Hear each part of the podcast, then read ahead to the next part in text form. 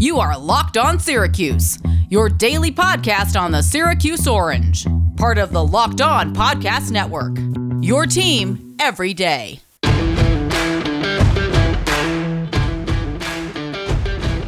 Welcome on in to your Wednesday Locked On Syracuse podcast. Tyler Rocky, Tim Leonard. Today's episode brought to you by Built Bar. Built Bar, the protein bar that tastes like a candy bar. Use the promo code Locked On to get $10 off your next order. We continue our positional previews today. We will look at the defensive line, dig into the trenches for that, and also our burning question, our third burning question of the 10 that we are going to be releasing for the Syracuse football team heading into 2020. Today, we dive into the coordinators. Who is more important? Is it Sterling Gilbert on the offensive side or Tony White, two newcomers to this Syracuse football team in 2020? So, we will get to all of that in just a little bit. But first, be sure to check us out on Twitter at LO underscore Syracuse for all the latest news and updates on the podcast, as well as Syracuse football and basketball. All right, Tim, let's dive into the defensive line here because this is a unit coming into 2020. It's probably losing the most of any unit on the Syracuse football team, offensive, defensive, special teams, what have you. This is the one that's losing the most you look at two guys in Kendall Coleman and Alton Robinson who have both graduated from the program and were instrumental, especially in 2018. Again, yeah. 2019 was a struggle across the board defensively, but 2018, we're looking at two guys who had 10 sacks apiece. And you're losing those two guys along with your leading sack getter from a season ago in Brandon Berry. How amazing and is that? I, Brandon Berry know, yeah. led this team in sacks last five and a half sacks, most on the team last year. I what were the odds on that at the start of the? If we were talking at this point yeah, going seriously. into 2019, that's crazy to me. Right, but you're losing a bunch of guys, yet somehow when you look on this roster, this is probably one of the more experienced groups when you look across the front. And again, moving to the 3 3 5 this year, shifting away from the 525 nickel from a, a, a year ago. And you look at Josh Black, redshirt senior, McKinley Williams, redshirt senior, Kingsley Jonathan, true senior. Each guy played 12 games last year, except for McKinley, who only appeared in three, but he had played in full seasons in each of the three prior to that. So you're looking at a very experienced group on the offensive line, but I still say it lacks a lot of pop.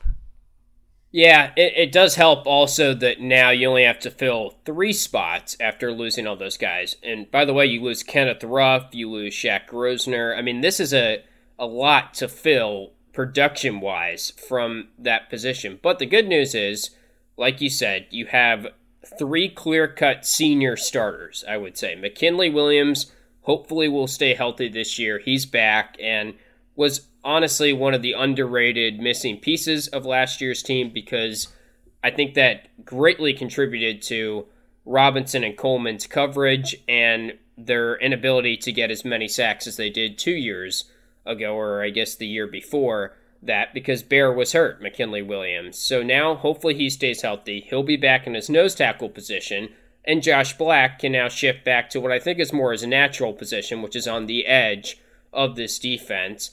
And I look for Josh Black and Kingsley Jonathan to have very, very solid years. I think those are two guys that we both really like.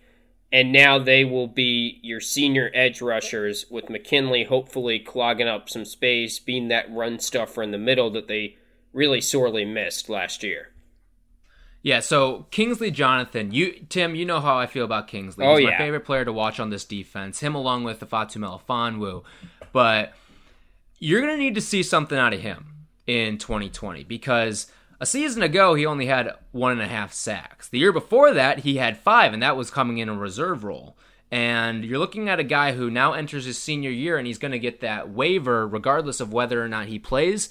Um, that he can come back for another year, and maybe he does come back. And, and that's one of the things is with that waiver rule, this group, okay, it, it looks all right now, but in a year it could look really good after what we see from them this year and you know that they're probably all going to come back for one last go at it and maybe to help bolster some NFL eyes onto them as well. So I'm looking at this group and I'm bullish. And again, we kind of pinned this the other day when we were talking about the linebackers.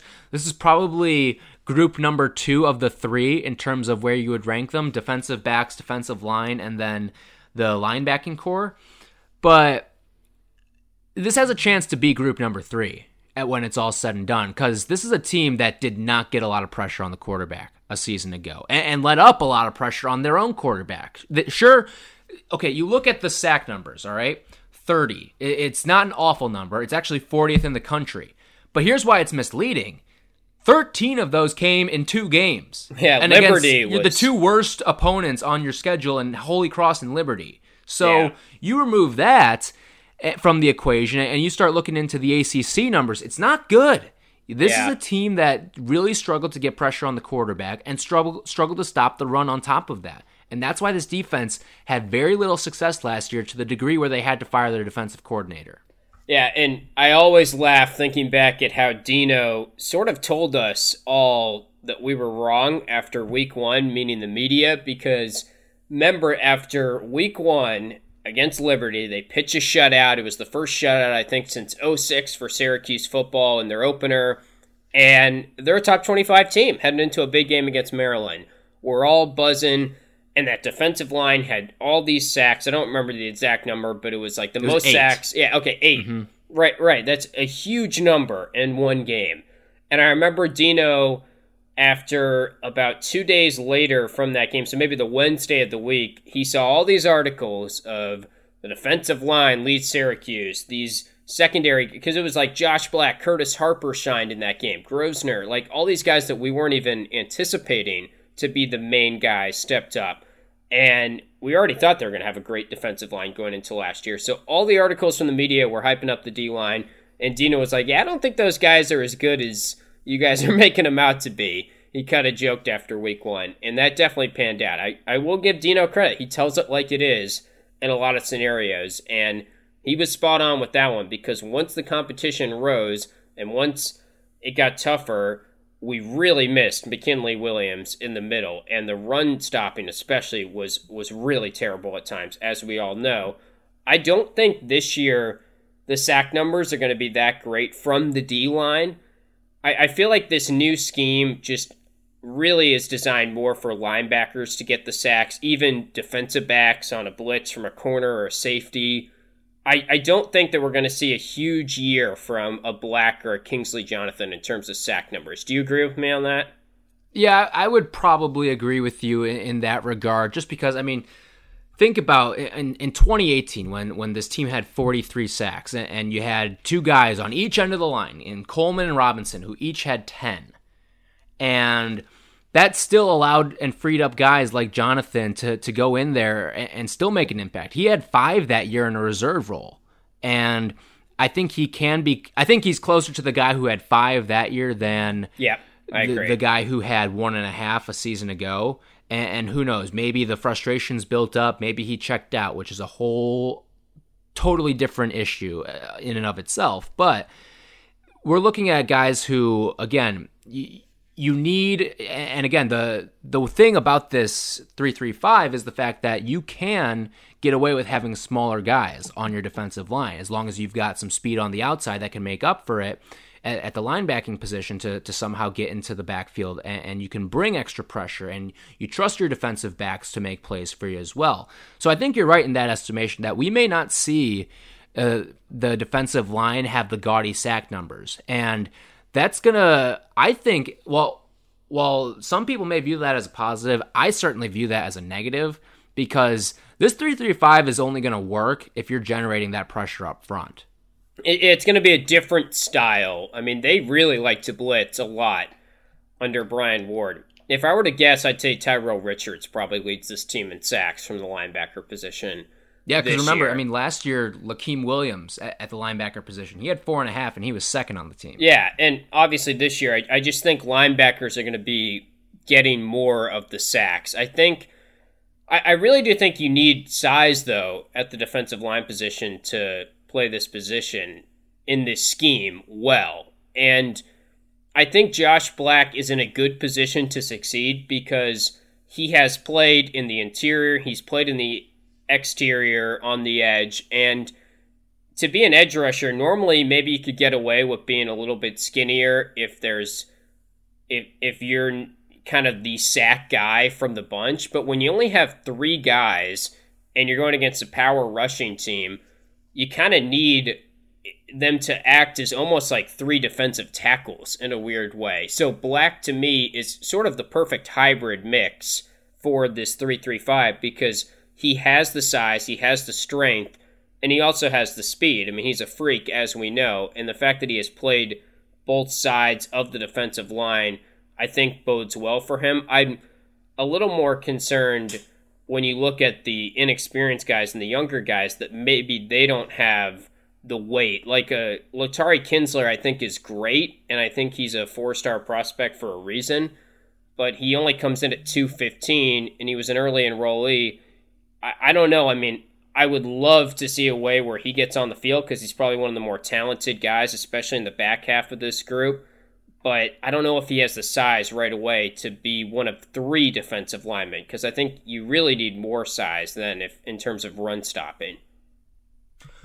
Yeah, we'll get to those younger guys in just a second. But first, Got to get in a word with our guys from Built Bar because guess what? Built Bar is re upping the protein bar game. Six new flavors coming to the Built Bar lineup, including here are the ones that really caught my eye caramel brownie and cookies and cream. I am really looking forward to that. I was really excited. I saw in my email the other day that I got a new Built Bar box coming my way, so I cannot wait for that to come in so I can get back to snacking on these protein bars because there's no better way to reward yourself for a workout than with Built Bar because A, they're healthy, B, they taste like a candy bar, and C, you're just getting all these different benefits for your body. And they don't fill you up like they're an entire meal. They're the perfect post workout snack or just a regular snack. You need something to get you through the day, a little pick me up from that working from home.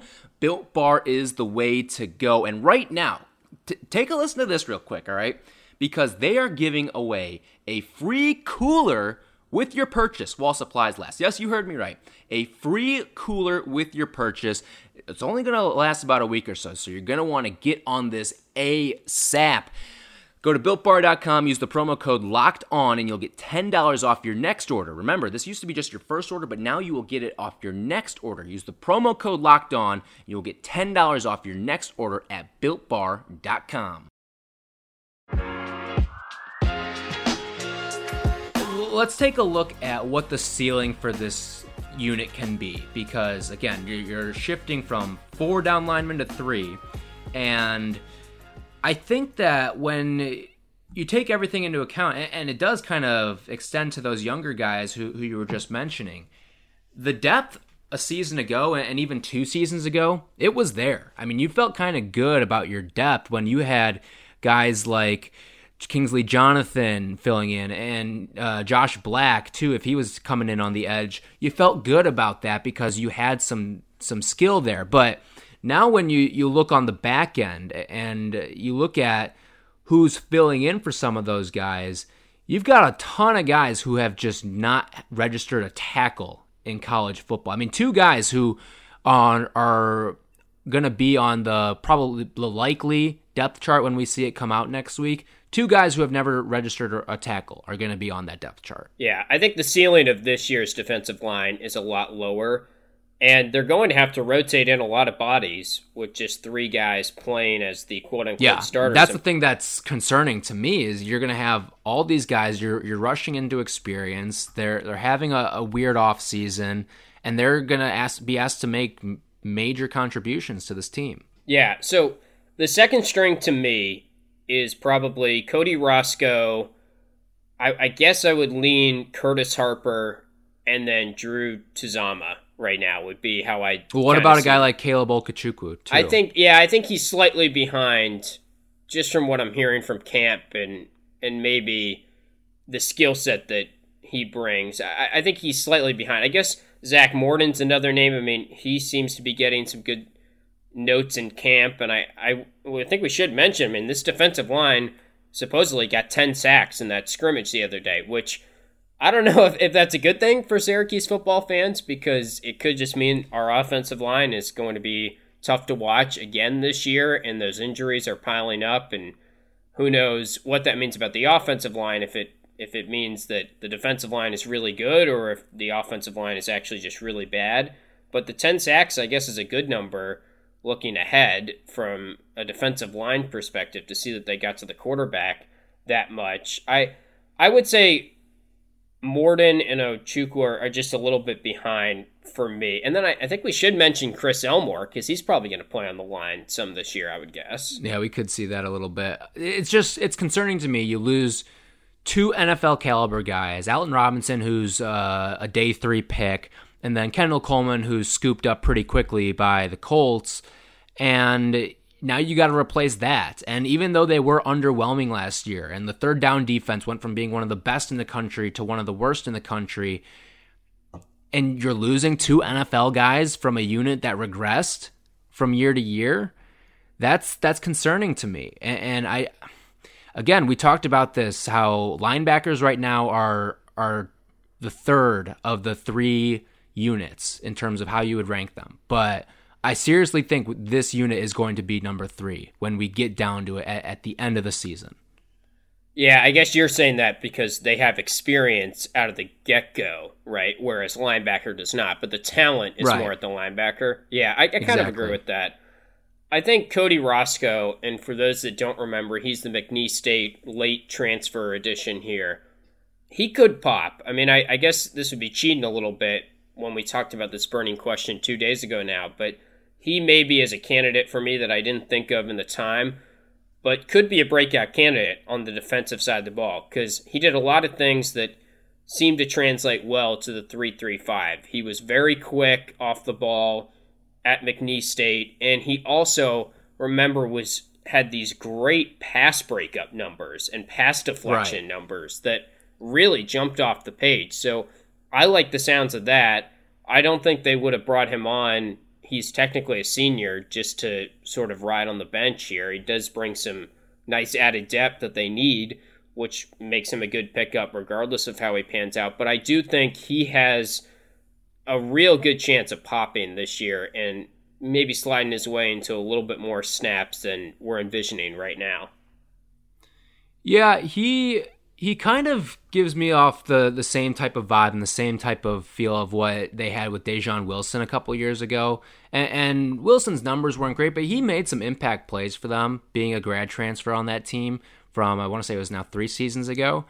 And that again, you're going to need, uh, and I think you bring up an important thing there with the the pass deflections. That can be something that is super critical to making this three three five work because again, we know the defensive backs are good, but if you can make life even easier on them and maybe tip some balls at the line and it turns into some turnovers, a group that really the turnovers are going to be the only reason why this this thing works or why this defense has a lot of success because we saw the turnovers take a big dip from a season ago um, but still were good numbers. And if if they're not getting the same level of turnovers that they've been getting the last two seasons, you can count this defense yeah. out. I think, especially given the fact that I don't think the pressure is going to be there in in the front three slash four when when you've got other linebackers applying the pressure as well. So, um, I'm very bullish on on this defensive line group, but they if they can get some pressure and maybe if that those 10 sacks that they had in practice the other day is an, a, more, a better indication of what this unit can bring,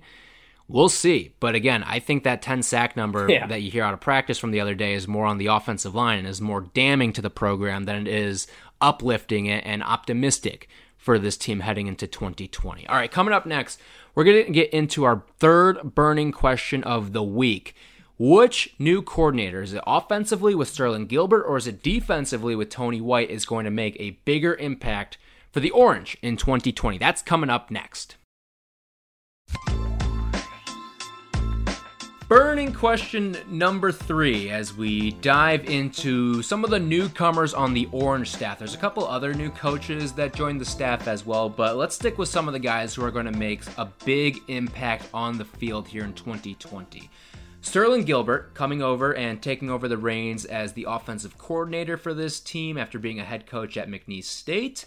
And then Tony White coming over from Arizona State, and he'll bring his 335 defense into the 315. Okay, so when you look at these two, and I think here's my big thing with these coordinators.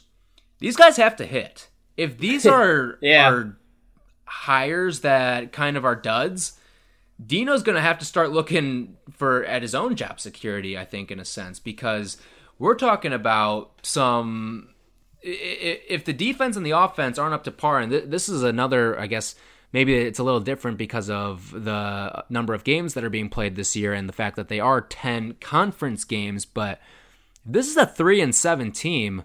That seat's going to warm up real quick for Dino Babers. When you've been here what's going to be his fifth season and if you've gone sub 500 four of the five that's going to be a real, real question mark uh, for Orange fans. And they, they might start to, to warm up Dino's seat if these coordinators aren't getting this team where it needs to be. So, Sterling Gilbert, offensively, he's got, I think, more tools in, in his toolbox than, than Tony White does, but Tony White's bringing in the scheme.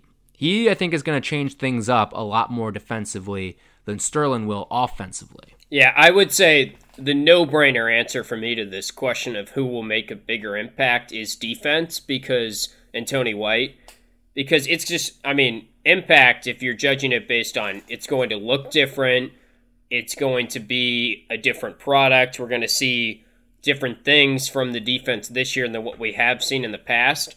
It's definitely White. I mean, he's introducing an entirely new scheme, whereas I look at Gilbert as kind of coming in as just another like a change in personality and a change in a leader or the face, but he's worked with Dino in the past. They have similar ideologies in terms of offense. It's not like the offense is ever going to really stray too far away from what we've seen this year. I'd be surprised if that was the case. Now, I think White is probably the coordinator that I'm more excited about because I think he has a little bit better pedigree coming in, and that's not a knock on Gilbert, but coming over from Arizona State and, and the way that they they seem very excited about the 3-3-5 defense. I'm just naturally a little bit more interested in White and what he does and how this new scheme fares.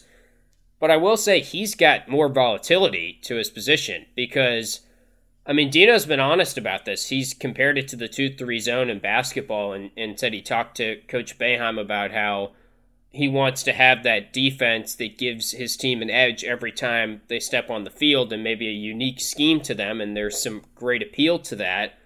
But, I mean, this 3 3 5 could crash and burn. He has always said all those things about how he wants that and he wants the Boeheim type defense and that appeal and then he'll go, but we'll see if it works.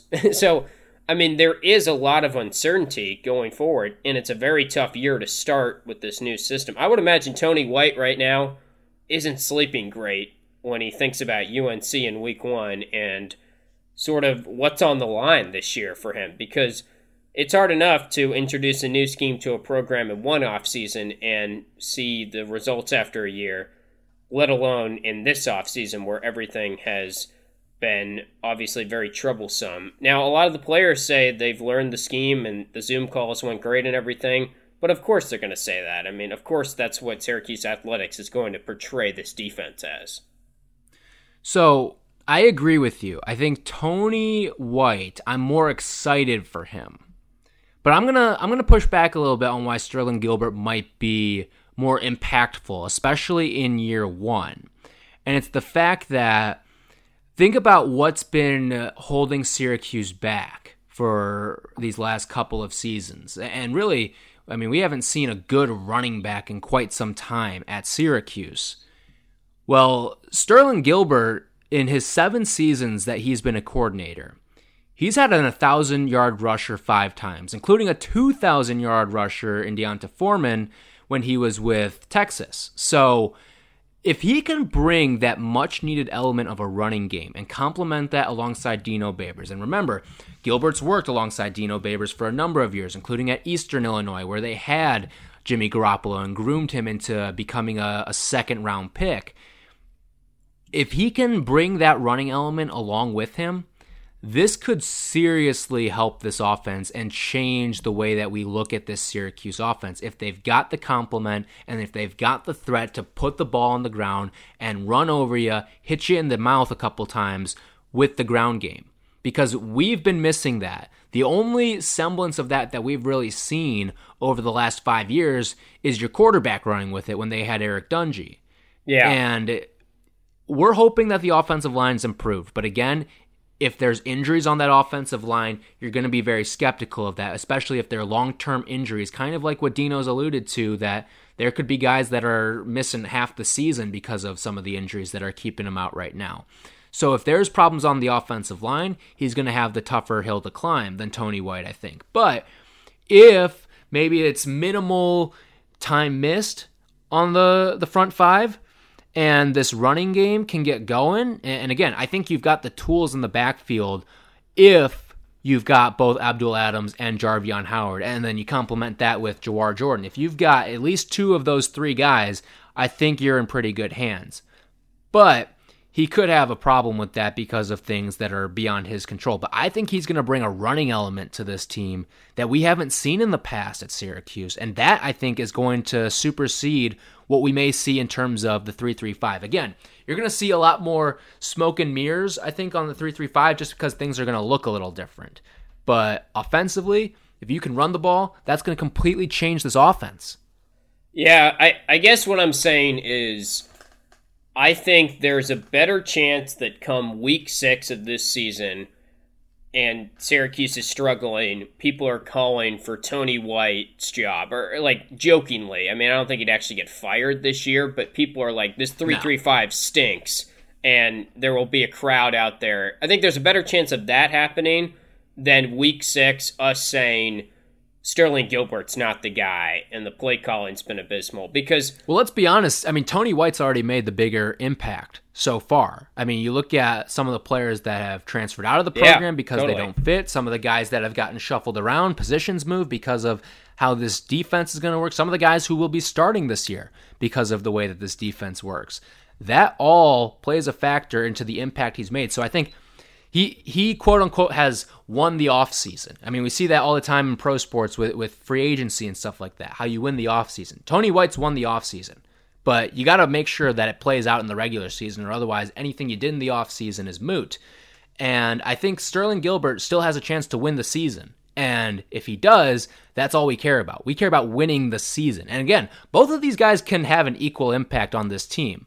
And they can both have an equal in terms of the when you look at how they can maybe pull this team down and, and prevent it from getting to where it is. Maybe the the running balance.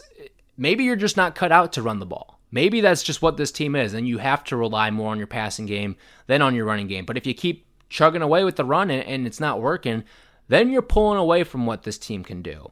Meanwhile, with Tony White, if the 335 isn't working, you're pulling away from the success that this team could potentially have. So, both of these guys have a chance to hit. I think Sterling Gilbert is going to make the bigger impact because of how he can incorporate a running game and hopefully get that 1,000 yard rusher that's been so elusive to this program. Yeah. I, I don't. My answer is by saying Tony White is going to be more impactful to me. That doesn't mean that I like Tony White more than Sterling Gilbert, or I really have an opinion on it at this stage, honestly. But I will say, I want to see more of a couple things from the offense and Sterling Gilbert being introduced. I hope that they get back to more screen passes and they get back to more passes in the slot. There were some interesting numbers that David Hale tweeted out not that long ago, and of course he's over at like ESPN and the ACC network, a guy who covers ACC football a lot and Syracuse football a lot. And so here are the numbers on slot production from 2018. 122 catches. This is two years ago when they played well. 122 catches, 1,744 yards, 10 TDs in the slot for Syracuse. 2019, 72 catches compared to 122 catches, 6 TDs, and 686 yards compared to 1744 in 2018. And then screen passes dropped with DeVito in 2019. David Hale says 46 screen passes for Syracuse Dungey in 2018, they had 80 screen passes. They did play one extra game, I guess, but in the Camping World Bowl. Still, that's concerning to me. I, I feel like the screen passes normally work and the underneath stuff normally works in this Dino offense, and we've seen it work. So I'd like to see Gilbert maybe go back to that, as well as what you're saying with the running game, because that is critical too. Well, I also think that they had way more weapons too in that 2018 season as well. Well, they just had a better offensive line. I mean, the weapons better offensive line, but they they had better weapons too. When I when I there were a lot of weapons last year, they just couldn't use them because the offensive line much, was so bad. Pretty much every weapon that was on the team last year was on that team in 2018, and they were playing a lesser role. I mean, look at a guy like Taj Harris, and, and again, you're right. The offensive line has a lot to do with that, but at the same time, you you had so many more guys that could go out and make a play for you. Whereas you're bringing in fresher guys from last season. And I don't think. I mean, you didn't see a, a Taj Harris. Not that necessarily there was. a Yeah, but he was a, a weapon Harris in 2018. So exactly, that's what he... I'm saying. Is you had freshmen that year who could step up and contribute. And Nykeim Johnson was really getting his first good looks at things too. And again, those are when you look at Nykeim and then along with Sean Riley, those are guys that were hits for you out of the slot. And, and they should have been better that, in the the year after that. And, Nykeim and Sean no, Riley. I, I agree with you. Yeah, and, and, then there there was just no one else who who stepped up and kind of took things by the horns. I mean, Jamal Custis was good two years ago, and he he was a an All ACC guy, but you had a number of other guys who stepped up and played big roles for that team, and you just didn't see that a season ago. Well, I think you didn't see it because of the offensive line, though. All those guys that stepped up came back, and then they regressed because they just didn't get any of the production opportunities. But when you're talking about when you're talking about screen receptions, that's not a product of the offensive line necessarily. I mean, I think they could have gone to more screen passes after the offensive line. You needed so to go bad. to more screen. Yeah, yeah exactly. That's what I'm and, saying. And again, that comes down to coaching and, and yeah, we'll we'll see. Maybe Sterling Gilbert can, can shake that up. Hopefully, he does. So. All right, that's going to do it for us today here on the Locked On Syracuse podcast. Tomorrow, the positional breakdowns continue. We're going to dive into quarterbacks. Tommy DeVito, what can he bring? We, we've kind of already touched on him a little bit through some of our burning questions and all that stuff, but we're going to dive into some numbers and some more stuff with Tommy DeVito and what he can bring in 2020, as well as look at the rest of the position as well, because again, injuries can happen. A bunch of stuff in, in 2020 can quote unquote happen that we may need to look deeper than just DeVito when we're evaluating the quarterback position. And we're also going to break down the whole fans in the stands angle of this 2020 season.